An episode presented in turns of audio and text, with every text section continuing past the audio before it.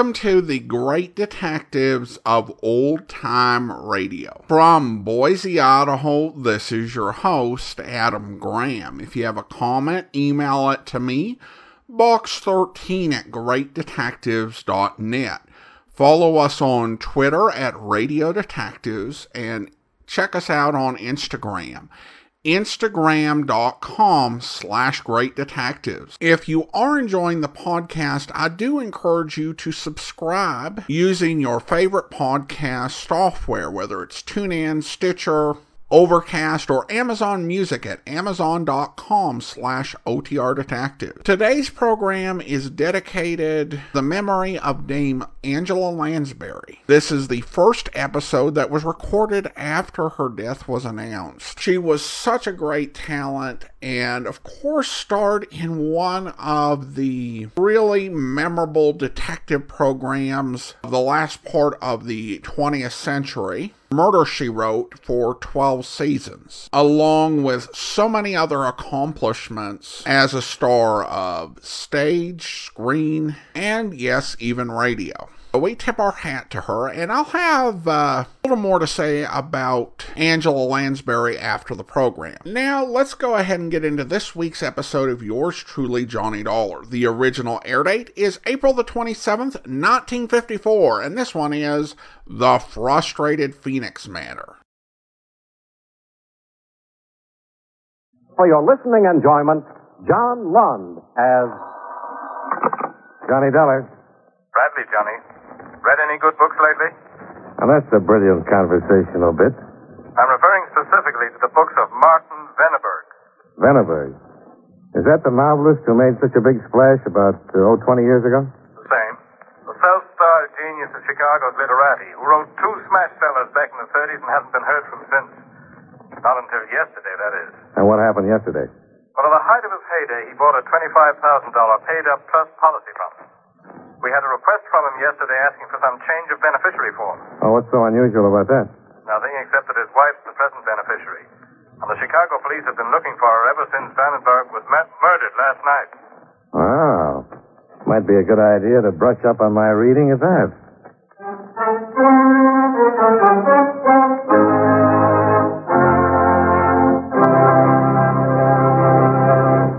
Mind if I break in here to ask you a question? Here it is. How much do you know about your United States government? For example, do you know what the work of the Department of Agriculture entails? Somebody, someday, may recommend that the Department of Agriculture be called the Department of General Scientific Progress, because employees of this branch of our government have been responsible for the improvement of our shoe leather, our mattress stuffing, and the rubber tires which we put on our automobiles. But these improvements are somewhat of a sideline, since the main duty of the department is to assist the farmers of America. Now, back in the days when it was just getting organized and explaining to Congress why it needed more money, the Department of Agriculture acted only as a sort of clearinghouse for information which farmers picked up and passed on about better ways to grow corn, raise pigs, and so on. Then the farmers began asking questions about getting rid of blights and parasites and other such farming problems, and the department had to come up with the right answers. That's when the department began to expand and take a direct part in improving farm operations. As an example of its success in farming improvements, there's the item of egg production. In the past 50 years, the production of eggs has been increased over 300% as a result of the expert advice on the feeding and raising of poultry developed by workers in the Department of Agriculture. Other important developments have been made by the department's chemists, such as the improvement of insect killers, fertilizers, and the discovery of new ways in which to use products which farmers have been growing since the beginning of time. For example, do you know it is now possible to make mucilage from sweet potatoes, paper from corn stalks, paintbrushes from milk, and wood as strong as steel? These are just a few of the advancements made by the Department of Agriculture. Future advancements will add much to our American way of life.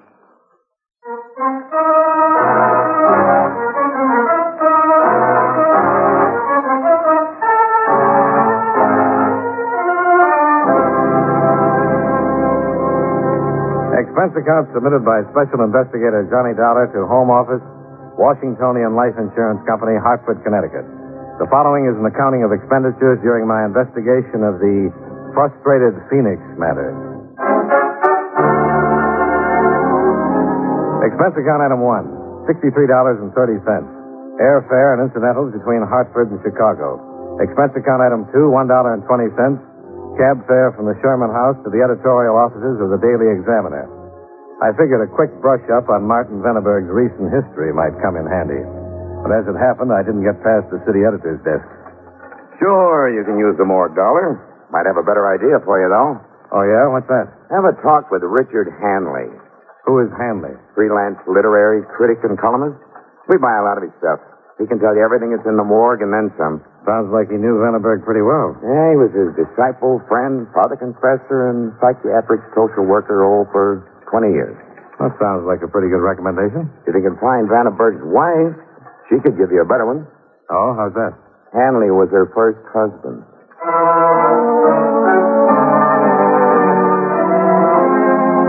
Expense account item three, one dollar and thirty-five cents. Cab fare to Richard Hanley's modern studio apartment on Elm Street. The severe functional appearance of the studio seemed to be reflected in Richard Hanley.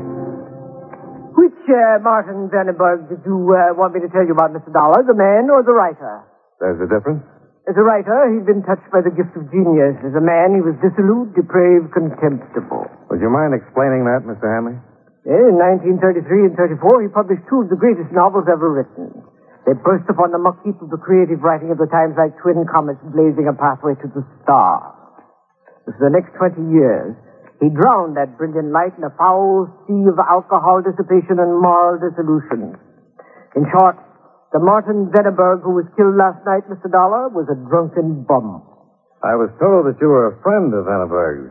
Seems I was misinformed. For 20 years, I have been trying to get that man to write again, write as I knew he could, as he'd done before. I nursed him through his alcoholic stupors, counseled him, pleaded with him, even financed him for a year or two. And how did he react? Well, the vows were many, the accomplishments nil. Whatever I gave him, he used to sate his appetite for dissipation.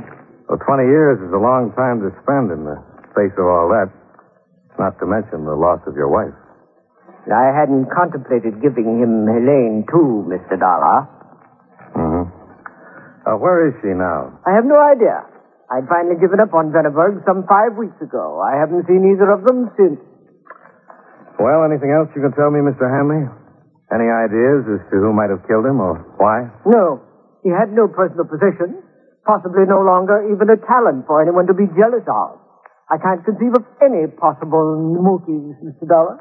Well, there's always that $25,000 insurance policy.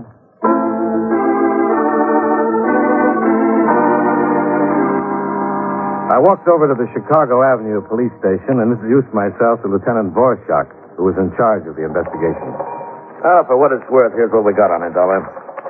Vandenberg was killed in the one-room rat nest he called home by two 25 caliber bullets fired at close range. Ballistics has classified the gun for automatic. Time of death was approximately 11 p.m. last night. Nobody heard the shots. Nobody saw anybody come in or out. Nobody knows any reason why Vandenberg should have been killed. Who discovered the body, Lieutenant? A man by the name of Dalton Towler. Seems to be an old friend of Vandenberg, strictly a screwball bohemian type, you know? What time did he come across it? Three o'clock this morning. Unusual hour for him to come calling, wasn't it? Well, not according to Towler. It seems he was working on some earth-shattering poems at home. He finished them and tore right over to show them to Vandenberg. According to him, the womb of night is the birthplace of genius, and time is an artificial dungeon created by benighted Philistines in which to imprison men's souls. Unquote. That's very descriptive, but uh, not very illuminating. Well, the same could be said about everything else about this case so far. Until we came across that insurance policy, we had a blank right down the line. You figure that's the motive for Vandenberg's murder? That's the only one that even looks close. What about the wife, Helene? Yeah, that's got us beat, too. As far as we can find out, she disappeared five days ago. Nobody in the neighborhood's seen or heard of her since. We got an APB out on her, though. We'll pick her up sooner or later. Uh-huh. Anything in Vandenberg's recent actions to give us a lead? Well, one unusual thing popped up. Don't know if it means anything, though. Yeah, what's that? We found a nearly new portable typewriter up in his room. Clean, oiled, ready to go. The neighbors tell us that for the past week, Martin Venneberg has been writing again. Only we couldn't find a scrap of manuscript.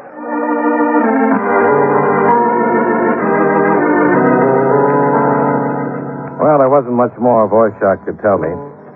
Venneberg's history during the past ten years was summed up on the police blotter. Arrests for drunkenness, vagrancy, disorderly conduct. And the coroner's jury would write the epitaph. Homicide at the hands of person or persons unknown.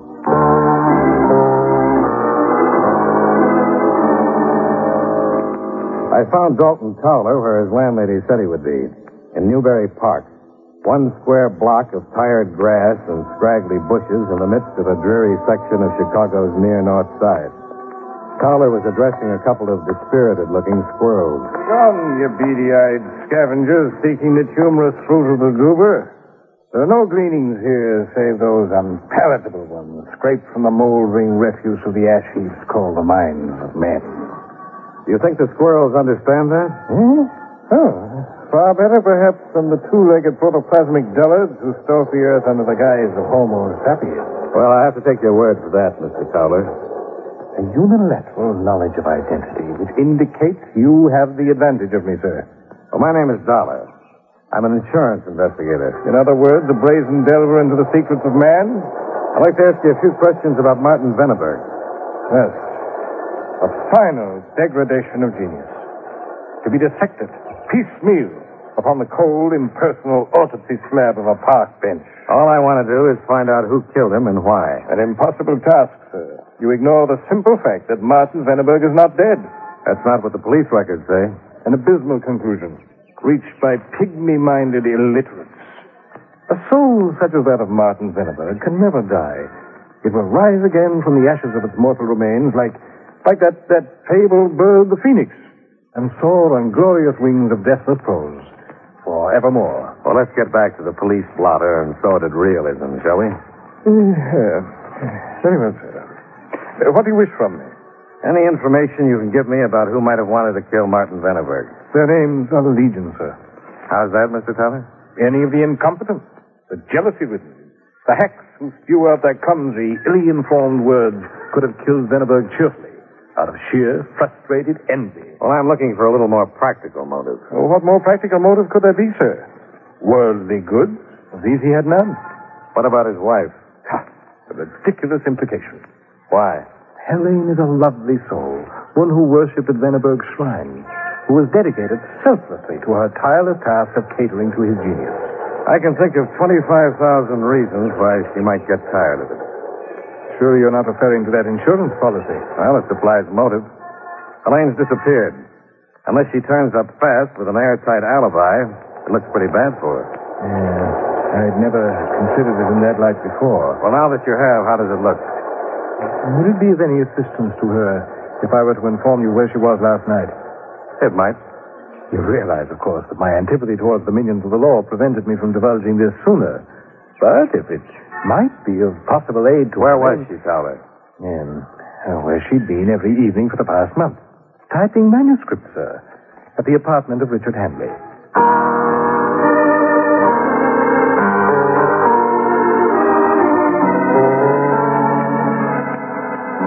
Yes, that's right, Dollar. Helene has been coming here evenings to uh, type my column for me. How did you forget to mention that little fact earlier? My attorney was out of town. I wish to consult with him first. What about Helene or yourself? There have been no official charges made against her, and uh, I've nothing to be concerned about. Mm-hmm. Where is Helene now? I can tell you only what I just finished telling Lieutenant Borzak over the phone. And what was that? I expect Helene here as usual at 8 o'clock tonight. No objections if the lieutenant and I are here. Not at all. My attorney will be here too. Do you mind telling me what time Helene left here last night? It was a little past midnight. Are you sure about the time? Just as certain as you are that Venneberg was killed at approximately an hour before then. Well, he got an alibi ready, too. You seem to have thought of everything, Mr. Hanley. Under the circumstances, I thought it a reasonable thing to do.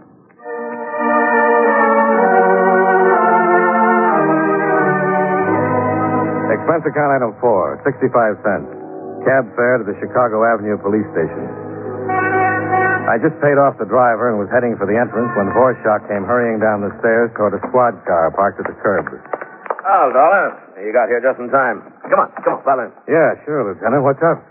A break on the Vandenberg case. You picked up Elaine? No, but this might be better. County Hospital, Joe. Some woman took an overdose of sleeping pills with an old picture of Veneberg's in her hand. A personally autographed copy of one of his books was on the bed table beside her. Sound interesting? Yeah, maybe. What are you holding out, Lieutenant? They found a 25 caliber Beretta automatic under her pillow.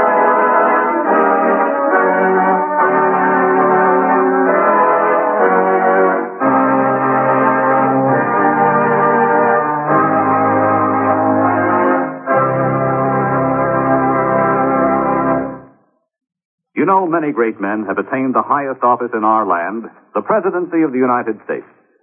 Can you guess the name of this man? He rose to the presidency through successful careers as lawyer, army officer, and statesman. Though President Garfield offered him a cabinet position, he turned it down to become a senator from Ohio. Later, as president, he recommended the annexation of Hawaii but his term expired before the bill could be acted on. He also helped the admission of North and South Dakota, Montana, Washington, Idaho, and Wyoming as states. If you don't have his name by now, here's another clue. In 1890, he signed a bill giving pensions to American war veterans. Who was he? Benjamin Harrison, 23rd President of the United States. His life is part of your American heritage. And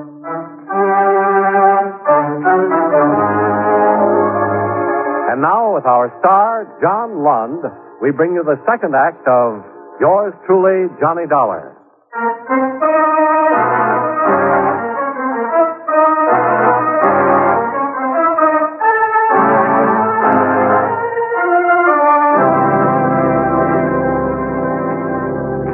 The out to Wood Street and Cook County Hospital took us approximately 12 minutes. One of the interns on duty at the emergency entrance gave us a briefing in one of the admittance rooms. Here's all we've got on her. It isn't much. She only came in about 20 minutes ago. Yeah, yeah, we know. What's the dope on it? Yeah, uh, Jane Doe, white, female, American, about 30 years of age. Reported symptoms, overdose of barbiturates. Stomach comatose condition, pulse, respiration, blood pressure normal. Stomach contents removed, stimulant administered hypodermically, patient temporarily in 312. Yeah, there's the, the highlights, gentlemen. Uh-huh. Seem to be a few discrepancies, Lieutenant. Now, the normal pulse, blood pressure, and respiration, they don't fit in with my ideas about the symptoms of barbiturate poisoning. they very definitely don't. I'd say the odds are about 10 to 1 that the lab report will show stomach contents to be normal. Uh-huh. Well, let's have a look at her, Dollar.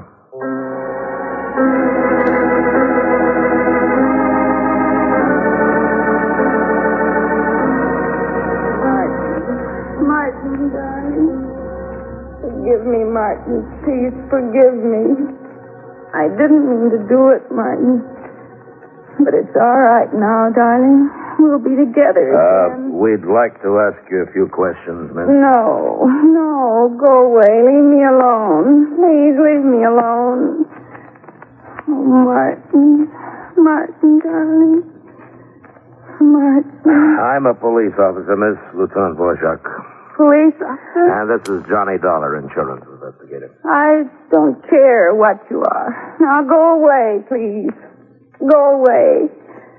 And leave me here with my memories of Martin. What was Martin Veneberg to you? He was my one and only true love. I worshipped at the shrine of his genius. Life isn't worth living without him. He was the shining beacon that was my one and only guiding light. Are you sure that uh, shining beacon isn't the spotlight at that grindhouse on North Clark Street? Hmm? What are you talking about? You're Dolly Darling, aren't you? The one who's billed as the tempestuous sweetheart of Terpsichorean delights? So what? What's that got to do with my love for Martin Veneberg? You better be able to prove it. What do I got to prove? Enough for me that him and me were secret lovers. What right have you got to come around prying into a person's secret life? Well, there happen to be a few laws concerning attempted suicide, Miss Darling. Laws? You mean that there's a Not law? to mention a few about filing a false crime report. Now, wait a minute. I didn't do nothing wrong. You better start talking, Miss Darling. That low down, dirty, stinking Sammy Farwell. Your uh, press agent? Yeah. It was his idea. I told him it was nuts that we couldn't get away with it, but no, he's got himself delusions. The greatest gimmick since Barnum, he says, so look what happens. I get myself in a jam in this lousy pill factory. Got to wrestle with a stomach pump yet, and for what? What am I going to get out of it now? Probably 30 to 90 days, depending on the judge.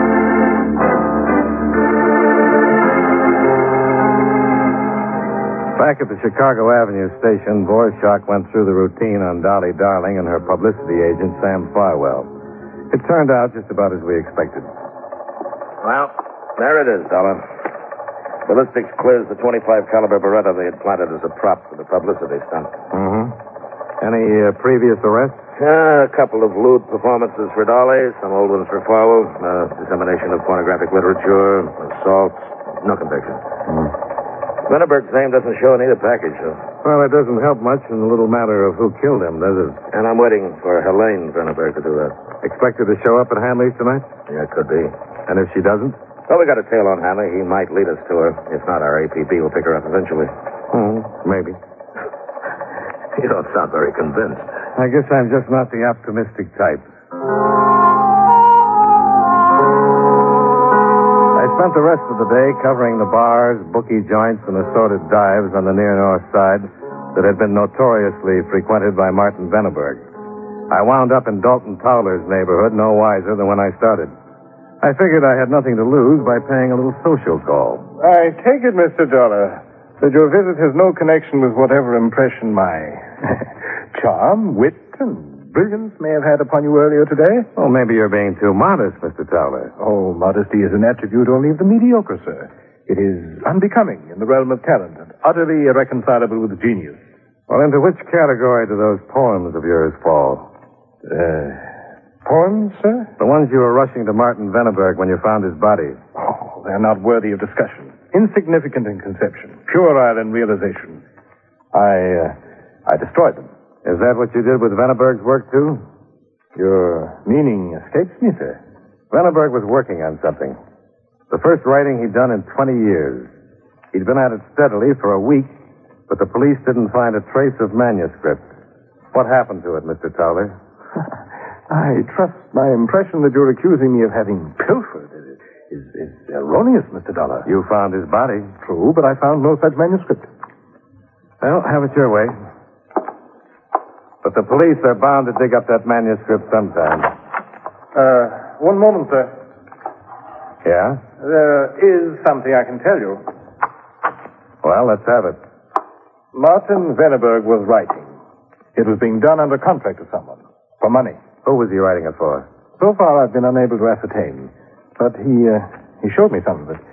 It was incredible, Mr. Dollar. Badly written? Martin Veneberg was utterly incapable of writing even one inferior line, sir. No, it was the contents to which I refer. Indescribable filth. I still find it impossible to believe. So you took the manuscript and destroyed it? It's what I would have wished to do. Unfortunately, there was no trace of the manuscript when I arrived there. Uh-huh. He started writing this stuff just about the time his wife disappeared. Any connection? A definite one, sir. Helene had stood by him all these years because of her faith that someday he would write again. When he began, and she learned what he was doing, it was impossible for her to bear. She left him. I suppose that's why he wanted to take her name off that insurance policy. Such, I believe, was his intention. Why tell me all this now, Towler? It was your reference to the police, possibly finding that manuscript. You're hoping that I'll find it first and destroy it? If the rebirth of the soaring phoenix that was Martin Veneberg should be frustrated because of that writing, it would be the most heinous of all crimes, Mr. Dollar. Worse than murder? In my humble opinion, sir, yes.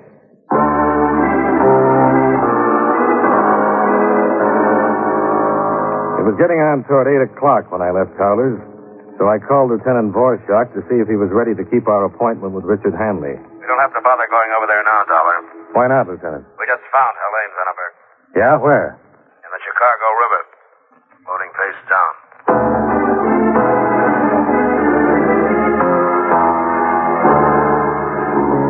Prelim- preliminary examination shows she died about 12 to 24 hours ago. Now, the time could match pretty closely with Martin's death. Yeah, so could the probable cause of death. A couple of small caliber bullet wounds. Too soon for ballistics to identify yet, though. Uh-huh. Well, what about Richard Hanley? Uh, right now he's under physician's care. Broke down completely when they gave him the news. Uh-huh. It's possible he did it, of course. Jealousy could give him a pretty good motive for Martin's death. Doesn't tie in with Helene very well, though. No, that, that'll be our headache from now on. Well, at least your job's over. Yeah, it looks like it, but uh, I'm in no hurry. Oh? You got some on your mind? Two things. A missing manuscript and a 25 caliber Beretta. Yeah. Well, I think maybe I got the gun figured, so let's try the manuscript first, huh? Well, Vandenberg was writing again. According to Towler, it was the kind of literature they sell in back rooms and dark alleys. Yeah. Towler thinks somebody who peddles that stuff gave him a commitment. Yeah. Yeah, that starts to tie in with the gun pattern at that, doesn't it? Somebody knew enough to use a Beretta as the plant in that publicity stunt of Dolly Darling's. Even ballistics didn't know the type gun that had killed Vandenberg until maybe an hour before. That's on pornographic literature. The only thing missing seems to be a motive. Why don't we drop over to Dolly Darling's press agent and see if we can find one? Of them?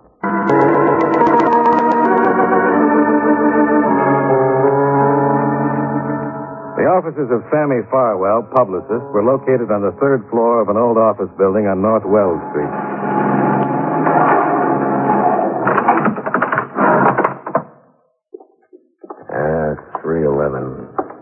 Down that way. Yeah.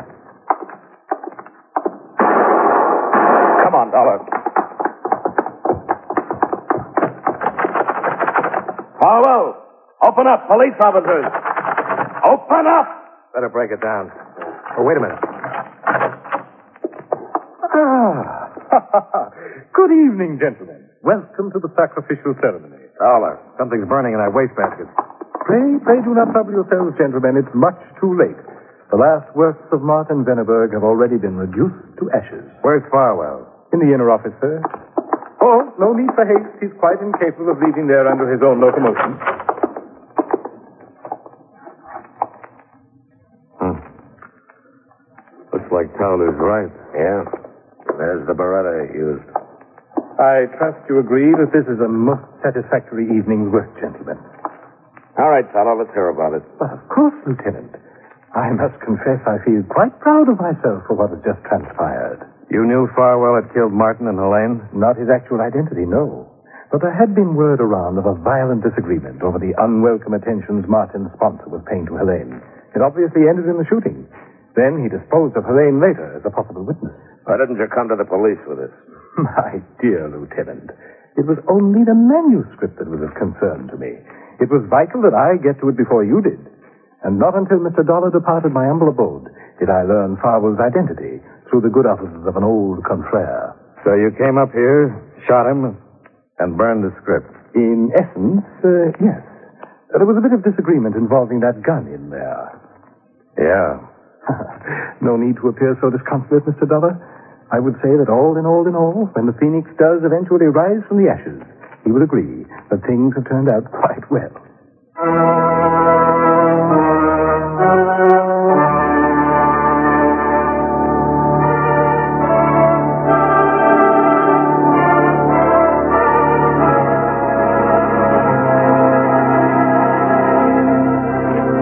Expense account item five, nineteen dollars and forty cents. Hotel bill and miscellaneous. Expense account item six, sixty-seven dollars and sixty cents. Airfare and incidentals back to Hartford. Expense account total one hundred fifty-three dollars and fifty cents. Yours truly, Johnny Dollar.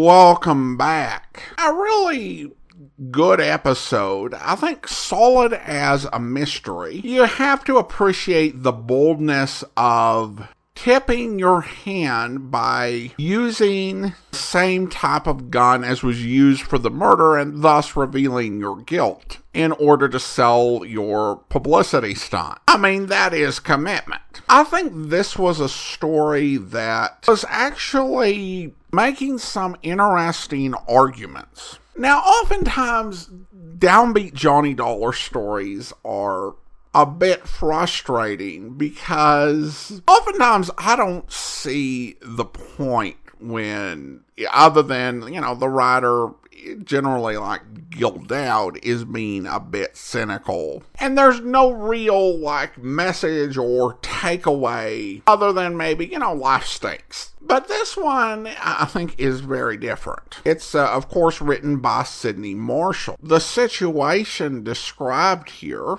actually happened multiple times where someone would become this very famous, acclaimed, beloved writer and then utterly destroy themselves. And why is that? This story offers a suggestion. Maybe the literary world is to blame. Maybe taking certain writers, putting them on a pedestal, and creating a situation where riders, particularly those who may not be emotionally ready to handle it, surround themselves with people who value them exclusively for what they do and for their performance. And that was something that stood out to me as I was listening to the program. You had Hanley talk about how he tried to help Vinenberg so that he would get back to writing great books. Maybe Vinenberg needed somebody who would try to help him cover his equilibrium because he was a human being, not so that he could perform. And you could also hear that in the scene in the park when Towler is talking about the idea that Vinenberg isn't dead because his work will live on. Now, on one way, that is a nice sentiment, but there's a darker side to it in that it essentially takes the writer and reduces him to his work. His words may be his accomplishment, but they aren't him. He was a person who lived and breathed, who had feelings and moods, and all the other aspects of humanity. A few years back, I got a collection of short stories by Ray Bradbury. And these were kind of miscellaneous stories by Mr. Bradbury that were not in other collections and were kind of mixed uh, in terms of their quality. And among them, he had three stories that involved favorite writers of his, uh, including Hemingway, Tom Wolfe, and George Bernard Shaw. And each of the stories, to one degree or another, venerated them and their writing talent and its power and the power of their words and their personalities to almost something I think is practically supernatural. And there can be a problem in elevating people like that. Now, don't get me wrong, I don't think there's anything wrong with being a fan of someone's work and appreciating it. Certainly, there are many artists and creators whose work I enjoy and I value, but it can go too far. And when the people who really speak in to someone's life are only concerned with their gift. And in bringing that gift out that's a problem. And as the story tells us, Vinenberg's wife left her first husband to marry him because she wanted to encourage his writing and bring him back to writing great works. Very little thought to actually, you know, helping him recover and getting free of his addictions just for the sake of it. And honestly, I think that his decision to start writing pornographic books was not really based on financial need or desperation. There's no hint of that in this story. It sounds like the books he sold were so reasonably received that, you know, he sells a small number of copies every year. What I think the decision to write pornography was about was essentially rebelling against people who had been putting this pressure on him. Oh, you want me to write? Fine, I'll write. So, of course, that doesn't end up seeing the light of day. And I think the social commentary at the end is unmistakable. Towler is assuming that everything has gone pretty well overall. Three people are dead, but a literary reputation is saved. All in all, isn't that what matters? Now, I will say that not every writer ends up like this. Certainly, I've, you know, signed a publishing contract. I've written a few books, so I've not been very, you know, successful as a writer. But I've met a lot of other writers, some very talented folks, and some who are, you know, just some of the most down to earth, decent folks you'll want to meet. Uh, they tend to, you know, and I'm talking about folks who have written a lot of books, sold decently well, but never become like one of these huge, ridiculously well known names like, you know, Stephanie Meyers or J.K. Rowling or something like that. Late uh, Stephen Bly was at a writers' conference he spoke at in 2008, and his son said he was a minor celebrity because someone had to introduce him and explain who he was. though there are still some huge sensations, I don't think you hear nearly as much about this sort of thing in the 21st century among very successful writers. I think there are still lessons that do carry over to our modern life and to other types of occupations. I think about so many folks who are presences on social media and who get so driven by folks who are only concerned about them for what they can give. And that sort of pressure ends up pushing folks towards burnout or towards really destructive behaviors, which have made news over the years. What this story suggests is that healthy, creative people shouldn't have their life centered around pleasing people who only care about the work that's produced. I think Sidney Marshall would probably be in agreement with the sentiment expressed in the film Encanto that you are more than your gifts. And that creative people need to have those sort of relationships in their lives to remain healthy. So, a different sort of commentary today, but I think that that point really is in the episode and was uh, something interesting for uh, Sidney Marshall to discuss in an episode of Johnny Dollar. And I s- still think 68 years later, it's got some relevance to our modern world. Now we turn to talking about the passing of the late Angela Lansbury, who so many of us knew from, you know, wide variety of different things. You know, it depended on your generation, whether it was Gaslight or Bedknobs and Broomsticks or Beauty and the Beast or Murder She Wrote. While I wasn't the biggest Murder She Wrote fan growing up, I watched quite a few episodes and really enjoyed her and have seen her in even more works as an adult. And I remember after the passing of another you know, entertainment legend, finding out that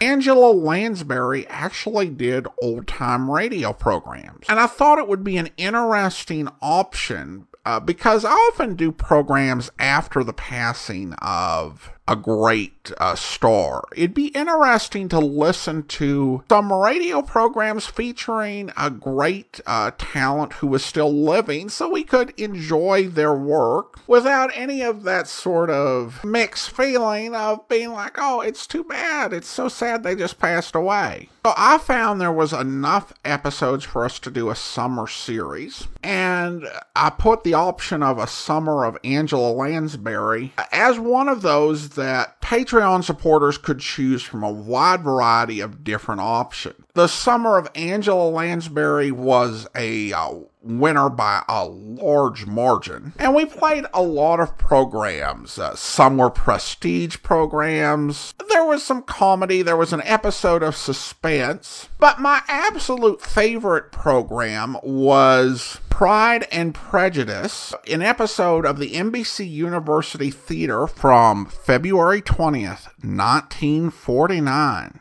Let's take a listen to a clip with 23 year old Angela Lansbury as Elizabeth Bennet in Pride and Prejudice.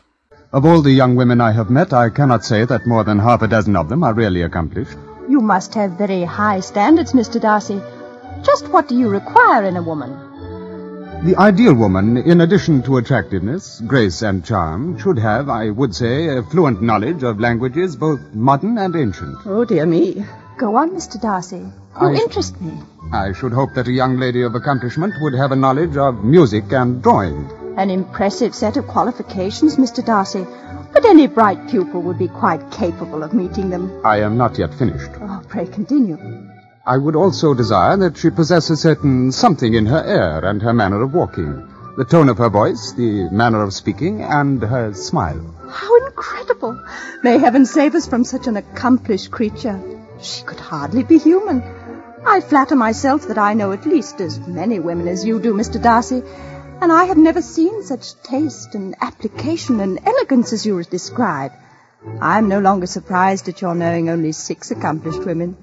I rather wonder at you knowing any. What a talent. Thank you so much, Angela Lansbury, for so many wonderful performances over the years.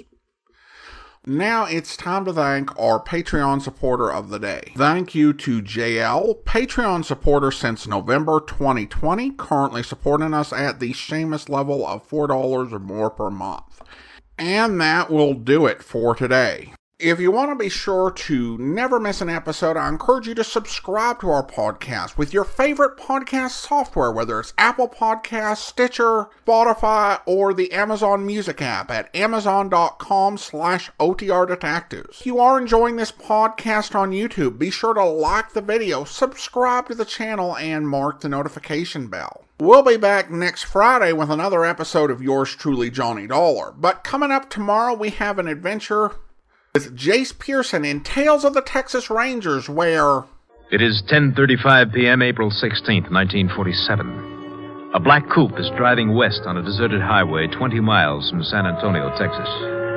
Inside the coupe, the girl glances nervously at the driver. Meeker, Yeah? what's this all about? What do you mean, Kitty? You know what I mean. Why couldn't you just pay me back there in front of my rooming house like usual?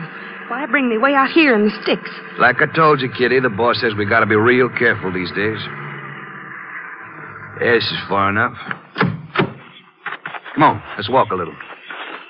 I'd rather go back home. Now, Kitty, don't tell me you're not interested in the money anymore. What's the matter, Kitty? Well, nothing. I'm just tired. Sure, that's all it is. Wouldn't be you've gotten cold feet or anything like that, would it? Cold feet. Course not. It's just that I. That may be why you went to see that doctor the other day? Doctor, Oh, you didn't think the boss and I knew about that, huh? listen, Meeker. The doctor gonna take care of your cold feet, is he? Or maybe the police are. Uh, I haven't been to the police. No, not yet. Where were you fixing to go when I came by this evening? Why, just to a movie. Sure, sure. That's why you had all those crop dusting auto blanks we told you to burn. I just forgot to burn them. Yeah? You weren't by any chance figuring on turning them over to the police for evidence, were you? No. I hope you'll be with us then. In the meantime, do send your comments to box13 at greatdetectives.net. Follow us on Twitter at Radio Detectives and check us out on Instagram, instagram.com slash greatdetectives. From Boise, Idaho, this is your host, Adam Graham, signing off.